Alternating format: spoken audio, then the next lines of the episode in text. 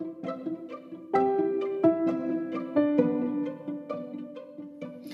wonder if I could capture that feeling of escaping to a place where the flowers always bloom and the table is always set, where the warmth of family fills the air like fresh bread. But then I realized it's already here. This is home. Feel it home with the cozy colored palette from Cozy Home Dreams.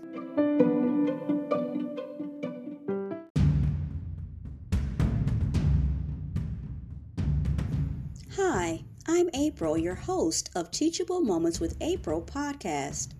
If you're a new listener, welcome. If you're a returning listener, welcome back. Remember, teachable moments are all around us. Happy listening.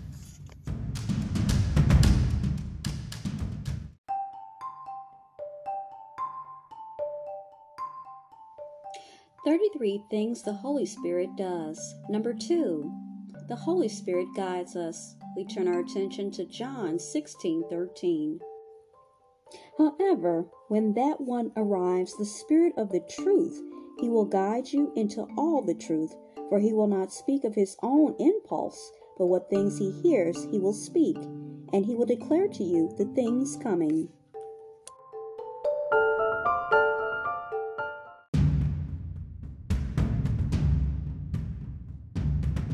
This is Mindful Monday Afternoons. Today's content is from 40 Days of Letting Go. I let go of bitterness.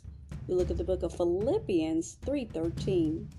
Beloved, I do not consider that I have made it my own, but this one thing I do, forgetting what lies behind and straining forward to what lies ahead. When we have suffered a wrong or perceived wrong, our hurt and anger can burrow into our being. We can find ourselves living with deep resentment and a bitterness that is corrosive to our soul. While we may feel justified in our feelings, we are only harming ourselves. Releasing bitterness asks us to dig deeper than our pain and anger and shift our awareness to a place of forgiveness and compassion. Beneath the hurt is love, and that love becomes available to us when we are willing to let go. Forgiveness does not mean condoning what happened. Forgiveness means letting go of the heaviness in our hearts. When we bring compassion and forgiveness to ourselves, when we focus on our resilience and our wholeness, we shift from the past to present awareness. We open a space in our heart for deep healing. Letting go of bitterness frees us to know more love and compassion. Affirm I soften, forgive, and release any bitterness I carry within my heart. I free myself.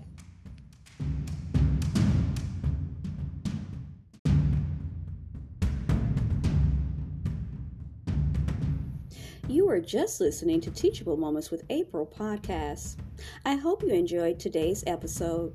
We invite you to stay connected with us on our social media platforms TikTok, Instagram, and YouTube.